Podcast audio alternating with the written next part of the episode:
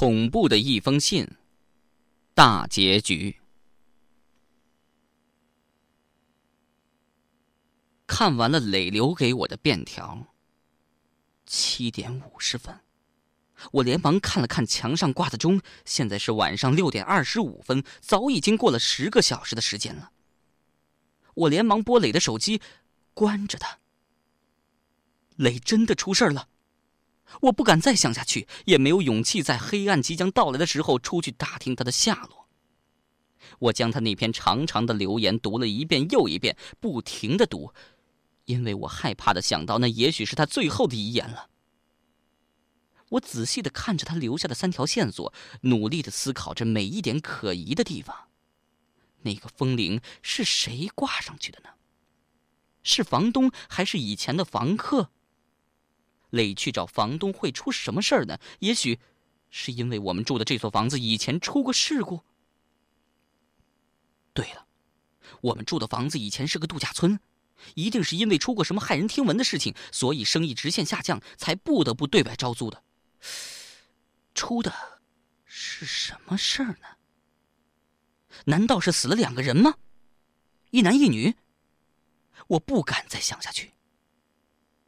对。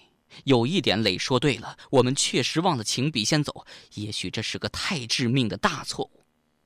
我仍然记得小袁说过的，完了记得要把笔仙请走时的神情。但第一次，我和磊都太错愕了，因为面对一件自己根本就不相信会发生的事情，脑袋不可能会想的那么周全，即使是冷静如磊也不可能，更别说我这个马大哈了。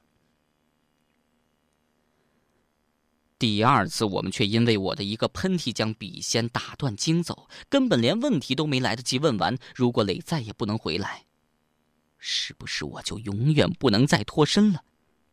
这个错是不是已经无法挽回呢？那天第一次请笔仙之前，到底是谁提议的？来请笔仙吧。我印象当中那句话是这样说的，但是是谁说的呢？绝对不是我呀，也不是磊，因为我们连怎么请都不知道，只是听说过而已。那声音似乎也不是女孩子的声音，不，应该说很难说到底有没有声音。来请笔仙吧，那声音充满了诱惑。也许是一句在我们心里的话，实际上并没发出声音来。我有种将想到的一切告诉磊的冲动，才猛然想起磊已经不在了，而且，也许是永远不在了。忽然间，我后悔起来，后悔自己的醉生梦死，自暴自弃。要是一直和雷两个人一起努力，不见得就没有办法解决这纠缠在我们身边的恶魔。想到磊一次次的厄运下仍然镇定和自信的眼光，想到他一个星期又一个星期竭尽全力的想方设法，再想到他看到我时每一眼无可奈何苦涩的笑，我忽然感到一阵钻心的疼。我好恨我自己。这种感觉，甚至在丽离开我时，我都没有过。现在我才明白，这个朋友对我的重要。可惜，晚了。也许我才是真的该死的那个人。爸，妈，现在是第七个星期五了，离我们第一次请笔仙整整七七四十九天了。如果磊的预测没错的话，今天晚上。一切都将有个结局。如果有什么不幸的后果，那么，爸、妈，请你们原谅我这个不孝的儿子。你们二位自己好好珍重吧。这个星期我没有出门一步，也没有再喝一口酒。我反复将磊留给我的那张纸读了无数遍，直到现在我都能背到为止。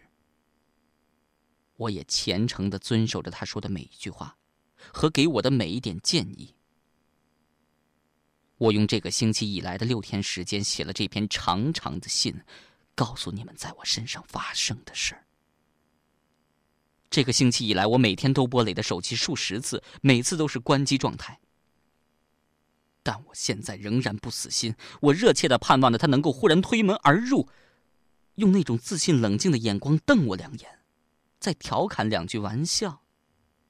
是的，我做梦都在等着这一刻的到来，这种感觉甚至比我思念小丽还要重得多。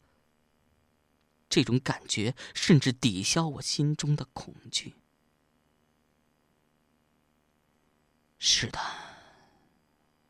我现在已经感受不到恐惧了。阴风又来了，带着血腥味的阴风慢慢的潜入了房间，团团围在我的周围。我觉得自己的双手和死人一样冰凉，和那天我抱着的那个女鬼一样冰凉。一股股死亡的味道在房间弥漫开来。对，我知道那是尸臭，不过现在我却。不觉得臭了，因为那是我熟悉的味道，是焚尸炉里的味道，也和我衣服上的味道一模一样。不，那就是从我衣服上发出的吧。我将手放在鼻子前闻一闻，原来我身上现在也是这种味道了，是尸臭。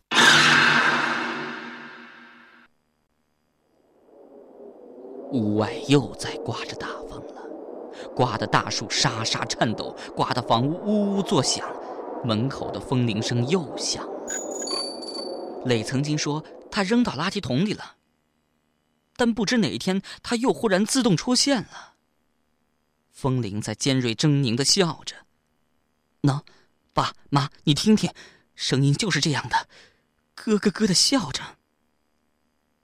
窗户砰的一声自动打开了。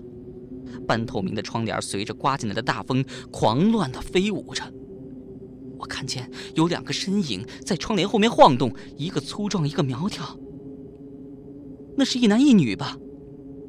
他们在朝我慢慢走过来。